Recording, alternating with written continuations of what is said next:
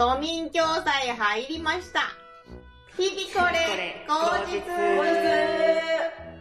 はい、ということで始まりました。日々これ口実3月の2週目。お相手は、たぬきご飯の堀と。よ森凛子と。大村こまじです。ろしくお願いいたします。お願いしますお願いしますごめんね、衝撃なワードで今言えなかったよ、日々これ後日。言ってくださいよ。参加できなかった。何をお二人とも鼻で笑っているんですか？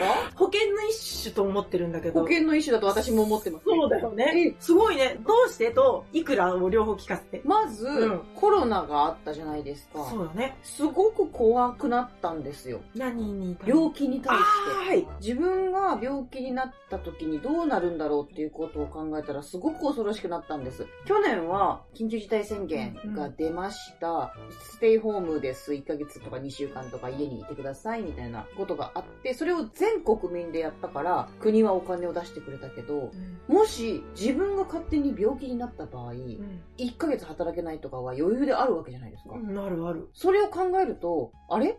この1ヶ月働けなかった場合、私は収入がなくなります。うん貯金なんてほとんどない。どうするんだろう？誰が私を助けてくれるんだろう？と思った時に、うん。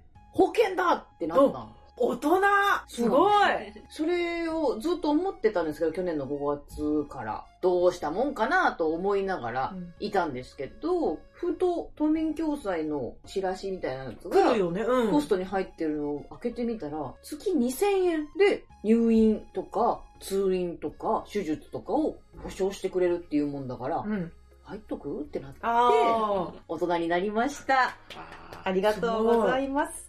それ、掛け捨て？掛け捨てなんじゃないですか？捨てか。私も入ってるんですけど、入ってたんだ。全く同じコースだと思うんですけど、うん2000円の。うんうん。あれは、だいたい8割ぐらいは返ってきます。あ、そうなの？はい。急に銀行に振り込まれて、やったーってなります。えー、嬉し急に振り込まれてやった。い。1年に1回くらい？1年に1回ですね。えー、やったいいこと知った。え、普通の生命保険は？都民共済だけです。うわあ、そうなんだ。はい。ダブルで入ってる人が身近にいて、うんうん。なんかあった時はすごく助かるよって言ってくれて、うん。いや生命保険はちょっとまだハードル高いから、とりあえず都民共済だけと思って。いつから入ってるリコちゃん？25歳ぐらいからですね。いなんか25を超えたあたりで、急に衰えを感じてきたんですよ。うん、わかるわかる。うん、感じるよね、あの頃ね。ポストに入ってたチラシを見て、つい入りました。ちなみに、役に立ったことある？まだないです、ね。ああ、いいことですけどね。うんそれまあねはそれでね、いいことなんですけど。帰ってくるので、そうだよね。嬉しいです。嬉しいね。楽しみだなぁ。嬉しいなぁ。1年で 2000×12 万4000だから、そのぐらいじゃん、そのうちの8割っていうことは、1万何千円ぐらい返ってくるってことか。そうですね。結構な額返ってき2まし万くらい返ってくるってことだね。2万4千円た。の8 8割割だったかはわからないんですが。嬉しい。はいボーナスじゃん。保証もしてくれてボーナスもくれんだ。入ってよかった。ということで、お便り来てます。ありがとうございますありがとうございます。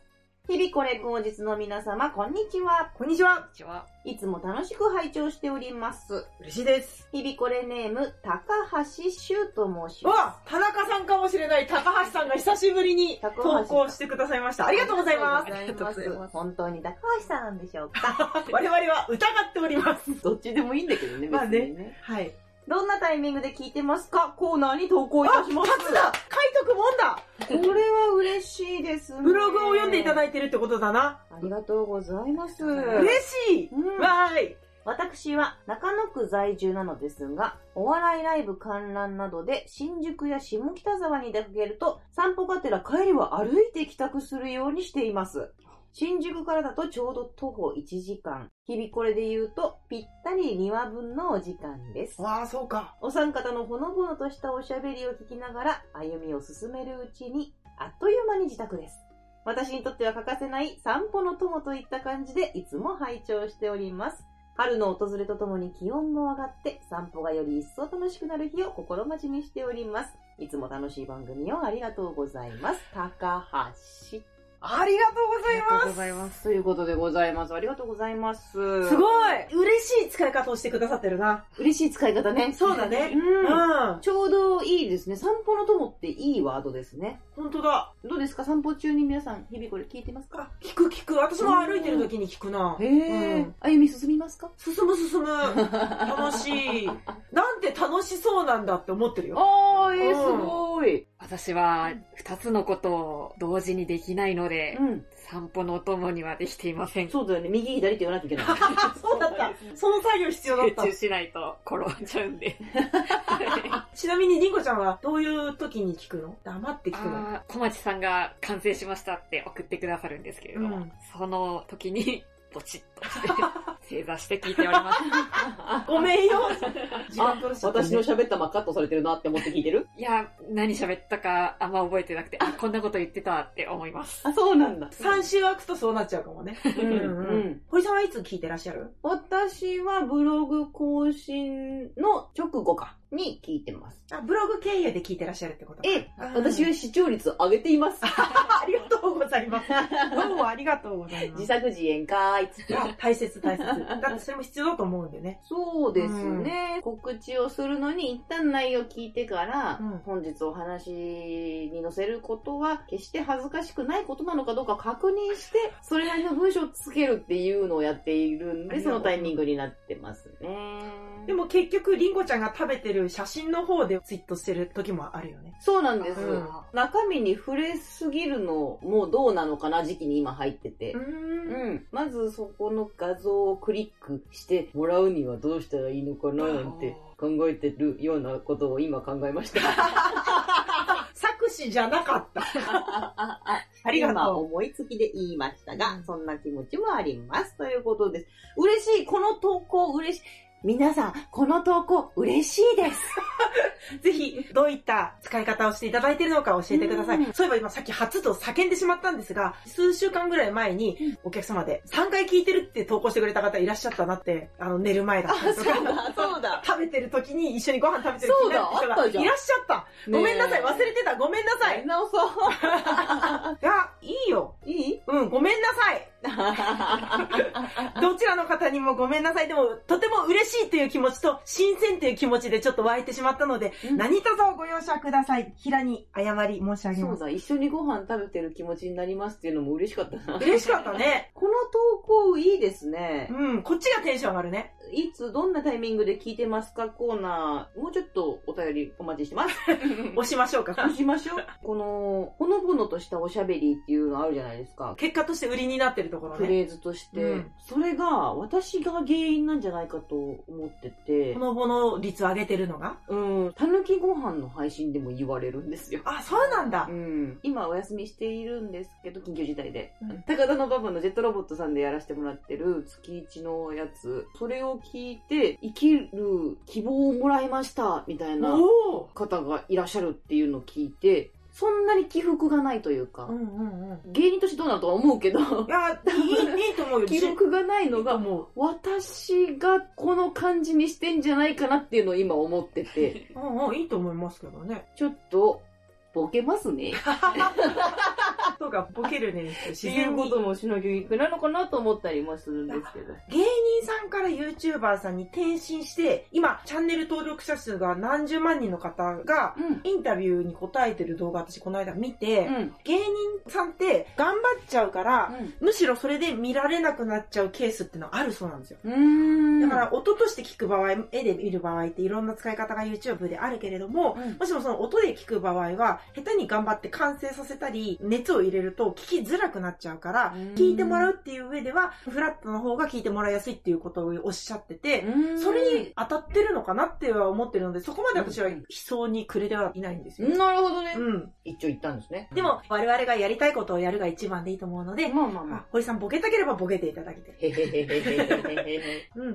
はい、ということで、続きまして、ラッキー食材のコーナーこのコーナーは厚生労働省認定管理栄養士森凛子がおすすめする今週食べたらラッキーかもという食材を紹介するコーナーです。それでは凛子ちゃんお願いします。はい。今週のラッキー食材は、豆腐です。おータンパク源。豆腐は大豆でできていますので、タンパク質、カルシウム、マグネシウムなどがたくさん含まれております。うん。体を丈夫にする、骨を丈夫にする、そんな栄養素がいっぱい含まれてますので、ぜひ食べてみてはいかがでしょうか。食べる。木綿？木綿の方が栄養素がいっぱい入ってます。あ、そうなんだ。絹は水分が多くて、木綿はさらにそれをギュッとしたというイメージをしていただくとわかりやすいんですが、木綿の方が同じ98円でも栄養価が高いです。へー。高野豆腐になるとどうなの？さらにまた乾燥してギュッとなってるので、栄養価は高くなります。へー。りんこちゃんは何好きなの？私は、やっぱり木綿豆腐が好きですねわ。かる。木綿だよね。そうですね。どうやって食べる？鍋ですね。やっぱ鍋だよね。鍋。私は、夏でも冷たい豆腐が好きじゃなくて、うーん。あったかくして食べますね。味噌汁とか。うんうんうん。堀さんは？昔、絹派だったんですけど、急に大人になって木綿派に転向しました。それは食感、味どっち？食感かな？でも味も染みるよね、木綿の方がね。まあそうかわかります。わかります？全く同じです。子供の頃は母親が木綿が好きだったので、木綿を食べさせられて、うん。うん嫌だったんですけど、うん。一人立ちしまして、絹の方が美味しいじゃんって思い始めて、絹ばっか食べるようになったんですね。うん。でもやっぱり25歳を超えた頃からうん。大人になって木綿が好きです。木綿と都民共済を始めたのね、その時 そうですねなるほど。25って天気だね。そうですね。ねりんこちゃんに一個質問があって、うんちょうど大豆の話なんだけど、うん最近大豆ミートって出てるじゃん？大豆でできてるけど、お肉の食感っていう食材が出てきてるのね。うんだから食べれば、お肉食ってる気持ちになれるのに、栄養価全部大豆っていう、あれはどう思う？どういう目的でその人が食べるかによるとは思うんですけれども。お肉が食べたいけど、肉を食べちゃダメだと思うから、それを食べるんだったら、すごくいい使い方なんじゃないでしょうか。それビーガン用の食事ってこと？ビーガンって何かな、えっ、と、ベジタリアンの一番きついやつ。あ、それは全く存じ上げなくて、セブンイレブンに陳列されてたの。コンビニで売ってるコンビニでただ食べたら、うまいぞ お肉食ってる気持ちなのに、これは大豆なのか、うまいぞの、その気持ちで食べ続けていいのかなって思ったぐらい。何に入ってるんですか？タコスミートっていう、トマトソースのドロッとしたのに、大豆ミートのそぼろみたいなのとか、お野菜とかが混ざってるやつなのね。それをあっちもスプーンで作って食べてるんだけど、うん。1パックが58キロカロリーとかで。ファミマでいうお母さん食堂みたいなあれ系、あれ系。うんうんうん、あれの一作品としてあったんだよね。一作品として。一作品作品が陳列されてる。ひじきだ、展示会だと思ってます。あうまそう、うまそう、そう。見て幸せ。あのラインナップにあるんだけれども。うんじゃあまあ、喜んだまま食べていいってことですね。いいと思います。お肉の食感なんですそかうそうそうそう、完全にそぼろを食べてる気持ち。ええー、どういうこと？今度食べてみよう。うんうん。勉強になります。ありがとうございました。ありがとうございましたありがとうございます。さあ、ということで、都民共済に入った私でございますが、はい。最近ね、着物の着方をいろいろ考えているんですよ。例えば、帯をベルトにしてみるとか、うん中に、あの、ブラウス着てみるとか、中にスカート履く、外にスカート履くとか、いろんなパターンが、まあ、世の中には出回っているんですけどね。着物着るときって、体の凹凸をなくすために、お腹にタオルを巻いたりするんですけど、するする。手間もかかるし、うん。一旦補正をしないでみようと思ったんですよ。今日、久しぶりに補正をしないでうん着物を着てみたんですよ。そしたら、なんてことなかったんで、うん。太りました。どういうこ今まで補正してた部分が、とうん。補正しなくてもうん今まで通り着れるんで、あ着れてるんですよそういうことね。多分太ってます、私。体重計は乗ってる？体重計はあんま乗ってないですけど、うん体感3キロぐらい増えてるんです。そうなのか。うん。ちょっとしんどいんですよね、太ると。体動かすのがしんどくなるそうそうそうそう。んんうすうすは気づいてたけど、今日補正を取ってみて、うん改めて実感しました。あ、ちなみに、これから痩せようなのか、あ、今もうダイエットしようになってる、うん堀ダイエットは何をするの？食べない。いやー、まるまる丸々なことは絶対ないですけど、うん。堀ダイエット1日の工程を聞きたいです。まず、甘酒は朝飲むでしょ？うん。で、サプリメントのビタミンと鉄分と飲んで、うん。昼おにぎり1個とか2個とか、夜もそれぐらいにして。そうですね。量激減っていうことか。そう、だからもう、どん兵衛にだだハマりしてたんで、あ私、どん兵衛とお稲荷さん食べちゃうんですけど、これ変ですよね。あ。何も気にならなかった。本当ですか、うん。でも食べてみたら、揚げと揚げじゃんってなったんですあ、よ。なるほどね。緑の方のどん兵衛ばっかり召し上がった。あお揚げが入っているうどんバージョンそうそうそうそう。深緑のやつ。そうです。でもあの麺うまいよね。どん兵衛うまいっすようまい。どん兵衛やめて、おにぎりにチェンジ。そうか。じゃあ、どん兵衛なくすぐらいなのか。お。菓子めっちゃ食べますからね、私ね。お菓子立てる？バンないよ。立てないけど、今までは3食お菓子食べるぐらいなのを少なくする。だからチョコレートとか買わないようにするんだ。すごいね。それでどのぐらいで、だいたい元に戻りそうなんですか？2、3キロだったら、うん。1週間2週間で多分あ、すごい。戻るんですよ。うんうんうん。でもずーっと気づかないふりをしてたけど、もう2ヶ月ぐらいはこれなんで。しんどくなってから。うん。なので、ちょっと時間がかかるかもしれませんけれども、痩せますんで、きっと。今日撮ってから、この放送まで、おそらく2週間程度なんだけれどおも、ーどうなってるかだね。おー、絶対痩せてますよ、そんな。ガリガリ。ガリガリよ、そんなの。さあ、次行きましょう。小松さんいかがお過ごしですか？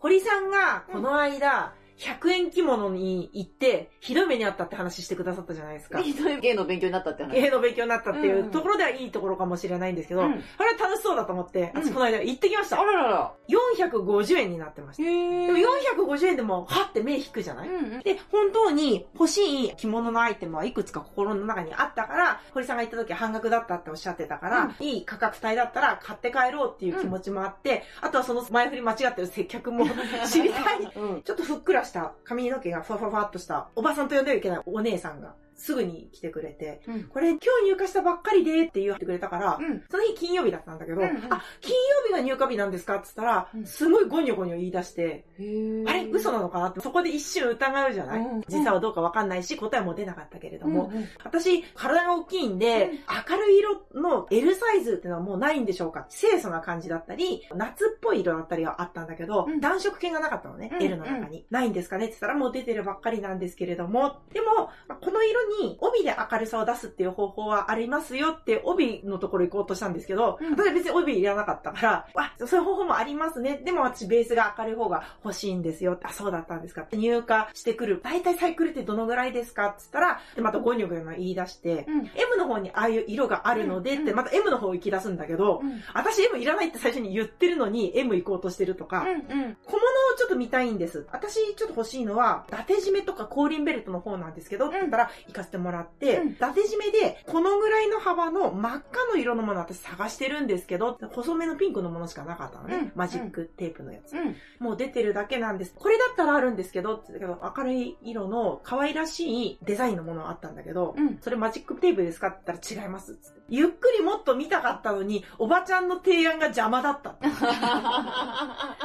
着物をあまり知らない人が、これなんだろうって見に行くには適宜なんだろうけども、確かに着物いっぱい着てる人が見回りに行く場所ではないんだなってことが分かった。だってもともとあのキャンペーンが、着物を着たことがない人に着物を着てもらおうキャンペーンでやってますからね。そうだね。うん。駅ビルの中の一角でね、ファッションのお店の中の一個にそこの着物のお店があったから、ビジネススタイルとしては間違ってはないんだろうなって思ったけど、店員さんを好きにはなれなそうだなって思ったね。着物好きじゃなさそうですよね。そう、なんか暗いの、呪われてる顔してた。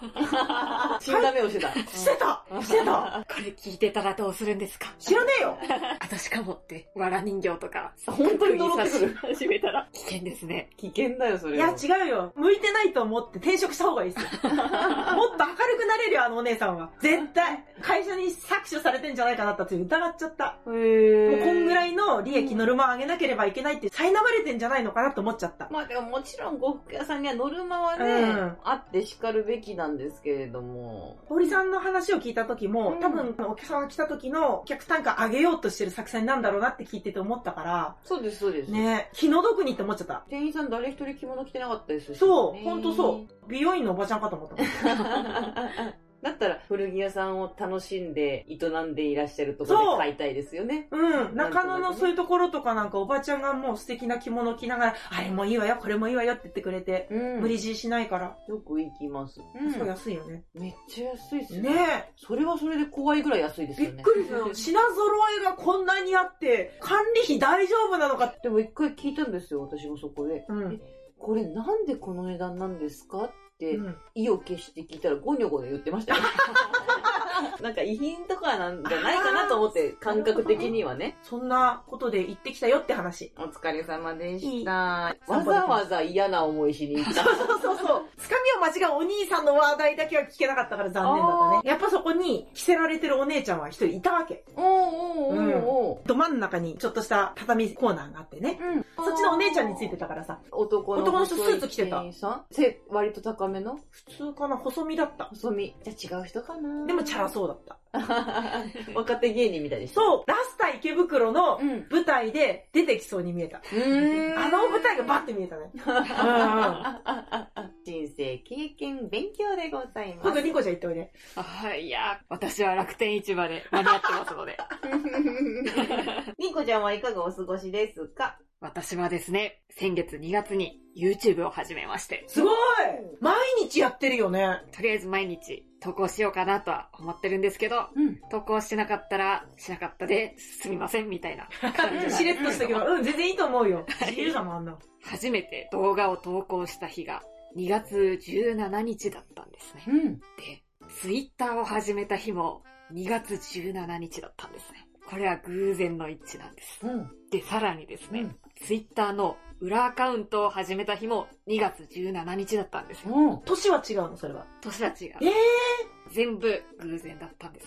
これは強い電波の 操られて、私は2月17日に何かを始めなければならないんだと。12月21日でお風呂の王様毎回言ってるのもそれだったよね。そうなんです。月の満ち欠けにうん。引力か何かで引き寄せられて、2月17日に何かを始める現象があるのではないかななんて思っているんですけれども、うん。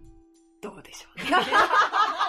何やそれ。都市伝説。皆さんはそういうことないですか？ない。あパッと時計見たら317って並んでたりとかはあるよ。あ誕生日。ああーなるほどなるほどうんうんうんでもみんなよく言うね、そういうのって。誕生日とか、4とか並んでるとか。私絶対4時44分なんですよ。それか14時44分とか。結構でも言うよ、みんな。じゃあ、もうこの放送の次の週はもう堀さんの誕生日過ぎてんだ。そうか。おめでとうございますそんなつもりで言った。あ前回のりんこちゃん一周遅れだったからさ、言っとこうと思って。あ、ありがとうございます。で大人になってますのでご安心ください。共済入ったしね。都民共済入ってるぐらいですから。都民共済入ったのも2月17日なんじゃない？ああ、それは確認してないですね。でも確かに2月に入ったんですよ。ええー。でもだから、りんこちゃんが多分、節分を新年と思うみたいなこともあるわけじゃん。はい。っていうところからなんか2月に始めがちなんじゃない？確かにそうかも。怖い事件とか17日多いなって勝手に思っちゃったりするんですけど、私。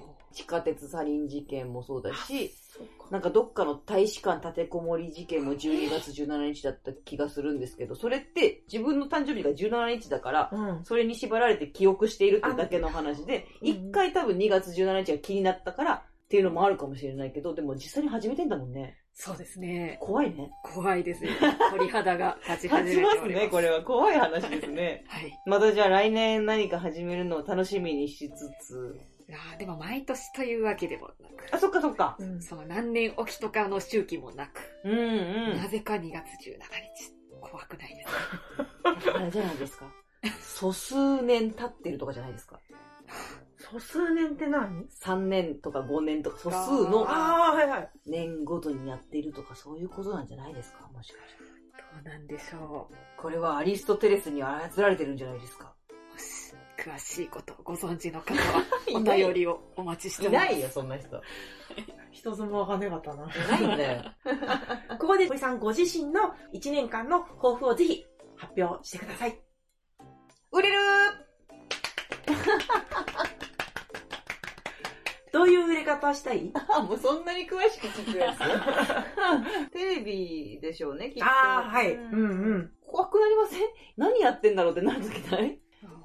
まあ、むしろやってないとそうなっちゃうから、やってる時点で楽になるな。ああ、まあまあ、そういうのもあるのか。うん。獅子倉さんもぜひそろそろ報われてほしいなってのは思ったりするので、この方も長い方だからね。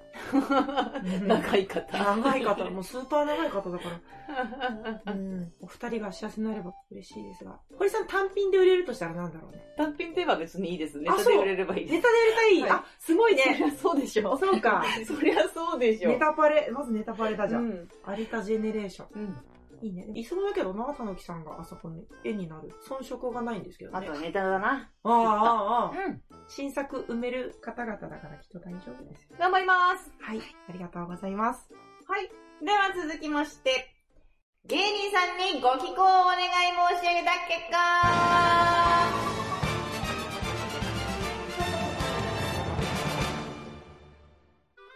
このコーナーは、堀さんに叱られたい方も、りんこちゃんに健康診断されたい方も、お客様からのご依頼がほぼ皆無のため、素敵な芸人さんたちにこちらからお願いして、適宜な文面をご寄稿いただく人の力を頼りまくったコーナーです。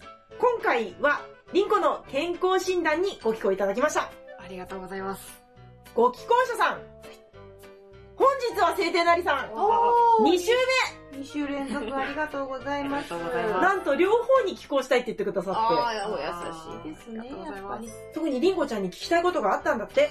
まず、えー、1日の食生活を発表してもらいました。朝、12時。正午です。お昼ですね。ご飯、きゅうりの漬物。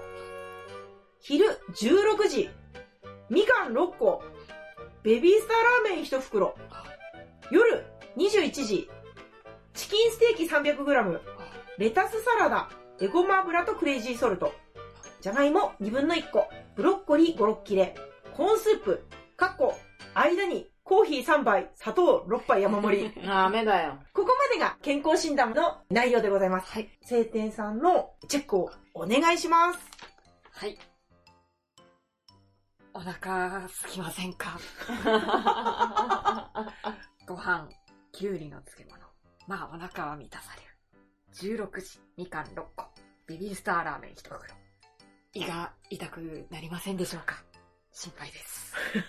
というわけでですね、夜はきちんと召し上がっているようなんですけれども、できれば、この夜食べている野菜類をお昼とか朝ももし可能であればもう一回ぐらい食べていただくといいかもしれないですね。もう一回同じようなもの食べる機会があったら結構野菜が取れるんじゃないかなと思います。朝昼はお忙しいんでしょうかこれが一番いいっていうんだったら無理して帰ろうとは言わないですけれどもベビースターラーメンをご飯物とかに変えてみたらいいのかなとは思ったりもするんですけれども、まあとにかく野菜をもう少し食べるといいかもしれないですね。じゃあ夜の献立はすごく理想的だから、はいえー朝昼にも取り入れましょうということですそうでね。すね。うん。みかん6個って何？すごいね。みかん6個もいく？6個は行きますね、でも。あ行く？わかります。みかん6個ってほぼあの1ネットぐらいじゃない？そうだそうね。ですね。行く？行きます。行くんだ。行いますね。ただでも、私の場合は、ご飯食べて完食に行っちゃうタイプなので。完食に6個行く？そうですね。行くね食べたかったら食べちゃいますね。うーん。この砂糖山盛り6杯は輪行的にはどう思うの？ちょっと減らせたらいいんじゃないかなと思います。コーヒーに失礼だからね。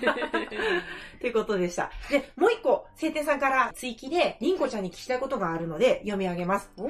健康面で気になっていること、健康オタクなので、添加物について調べたりするのですが、専門家ですら賛否両論の意見が出てきて、何を信用したら良いかわかりません。キムチは野菜だし、健康に良いと思ってめっちゃ食べてるのですが、添加物が多いから危険という意見があったり、食べときゃ絶対健康だろうと思っていたもずくですら、そのような意見が出てきます。納豆についてるタレも。りんこちゃん的に添加物はどのラインまで気にしていたら安全ですか？また、この食べ物だけは避けた方が良いというものは何ですか？以上です。りんこ流の考えを聞きたいってことだね。そうですね。うん。確かに添加物についてっていうのは、いろんな意見がありすぎて、うん国によっても違いますし、あ日本の基準とアメリカの基準、中国の基準など全然違うので、一概には言えないんですけれども、今日本に売られている食べ物というのは、その基準内で作られているものばかりなので、さほど気にすることはないかなと思うんですけれども、ただ、キムチは野菜だし、健康にいいと思ってめっちゃ食べてるというのは、あんまり食べ過ぎると添加物よりも塩分とかの方が心配になります。ー。もずくは？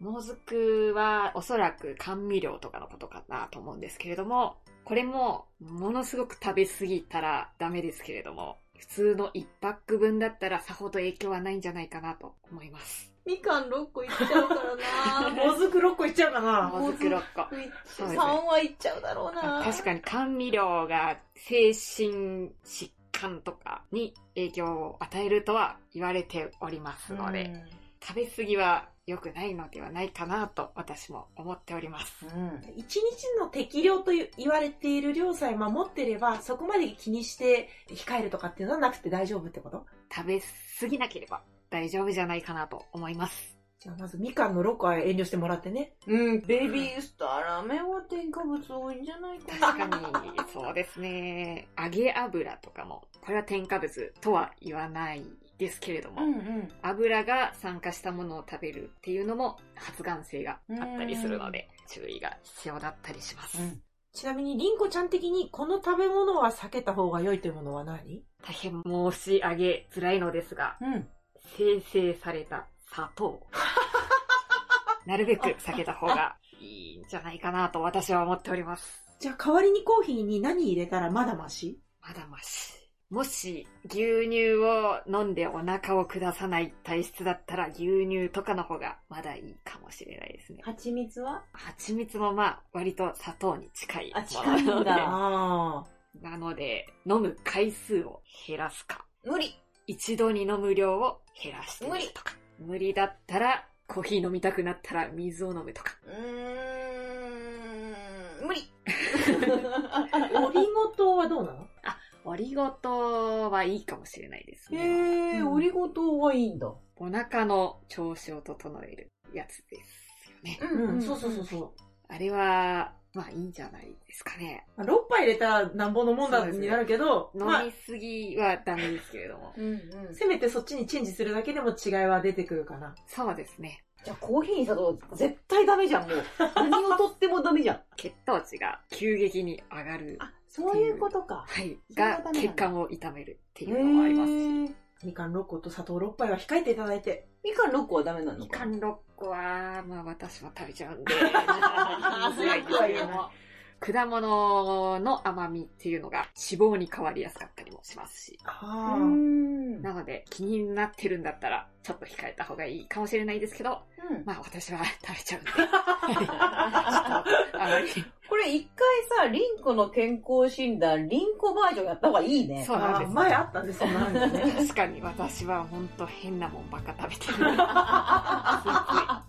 よくないですよ。今度持ってきてもらおうね。うん、もう一度やりましょう、それ。うん。じゃあ、晴天さん2週にわたってお力を貸していただき、ありがとうございました。ありがとうございました。お体を大事に。去ってください。107歳。何でしたっけ？健康寿命？これ何ですか、健康寿命って。あの、元気に生きている年齢です。ヘナヘナになったり、寝たきりになったりしたら健康ではないから、健康のまんま生きてルンルンしている健康寿命へいうことですね107歳まで生きたいんですか？らしいですよ。すごーいお体を大事になさってください。さあ、ということで、ここで告知でございます。4月の11日に高円寺のトラゲットさんにて、日々これ後日ライブバージョンをお届けいたします。待ってました会場にもご来場いただけるように整えておりますので、ぜひぜひお時間を空けて遊びに来てください。お時間帯はお昼でございます。よろしくお願いいたします。ます。はい。日々これ後日は、リスナーの皆様からのご意見やご感想、話題リクエストなどを心よりお待ちしております。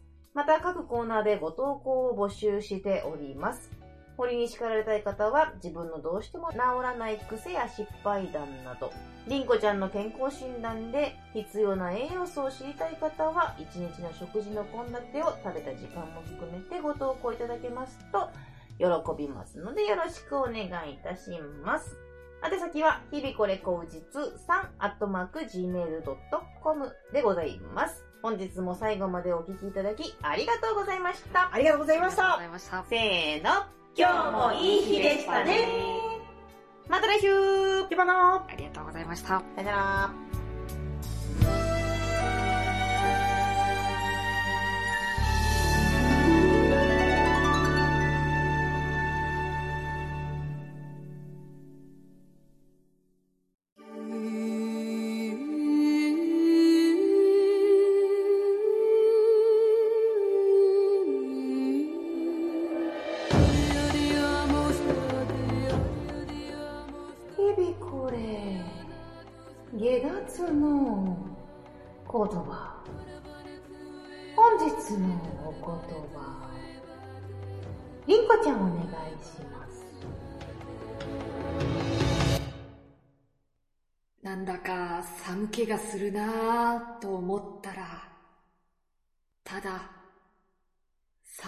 だけだったんだな上着を着ましょインナーダウンを買ってあげましょう。あいいな。堀さんのその、日々これって、なんすか？う。